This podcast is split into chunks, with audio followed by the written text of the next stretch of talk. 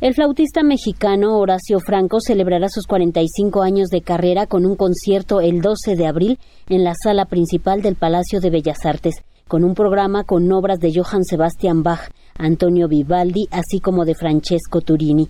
Son cuatro décadas y media de ir a contracorriente con un instrumento que pocos tocan en el mundo. Cuando Horacio Franco estudió en Ámsterdam, en Holanda, solo 16 se graduaron y unos cuantos se dedicaron a vivir de la interpretación de este instrumento de aliento haber nadado contracorriente con un instrumento que no tenía credibilidad, que no tenía opciones de crecimiento, dijéramos, y lo sigo diciendo, si no se las das, no las va a tener. Haber hecho lo posible en la vida por ganarme la vida con ese instrumento, de 16 o 14, graduados en 1985, ¿eh? de la mejor escuela del mundo, que es la escuela de Holanda, era la escuela de Ámsterdam, pero de esos 14 alumnos que nos graduamos ese año, solamente tres nos dedicamos a la flauta. Casi todos los demás ya no.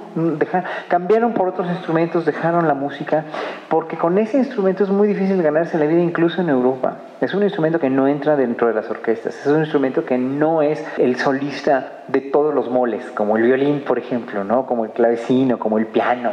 En conferencia de prensa, Horacio Franco habló de la carencia de repertorio para la flauta del sistema musical mexicano de política, su peor etapa como diputado constituyente y negó tener cercanía con el gobierno actual. En el concierto de celebración, Horacio Franco estará acompañado por los músicos, el contrabajista Víctor Flores, los clavecinistas Daniel Ortega y José Suárez, entre otros, con obra de grandes compositores.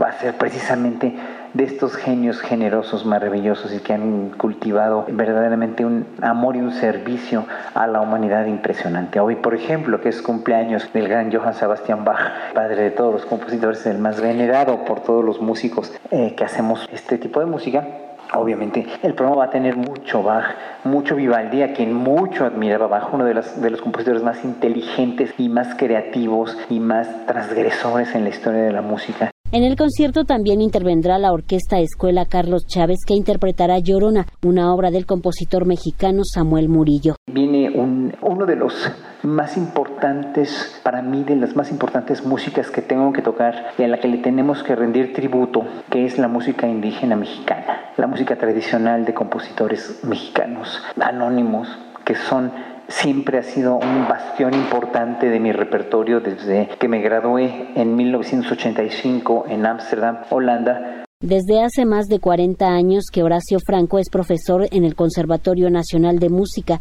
así opina del sistema musical mexicano. La educación musical en México no es una cuestión de carencia de talentos ni de buenos maestros, ni nada más que de una implementación de metodologías y de incentivos para que haya precisamente una competencia entre los alumnos. Por eso yo no explico cómo en escuelas públicas como el conservatorio, que soy maestro, tengo el honor de ser profesor de tiempo completo del conservatorio ya con casi 40 años de, antigüedad, no me explico cómo hay una, y siempre ha habido, ¿eh? pero ahora se ve más, desde los 80s y 90 se ve más.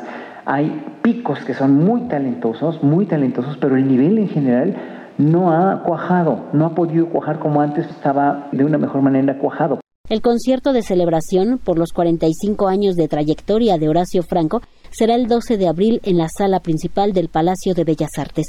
Para Radio Educación, Verónica Romero.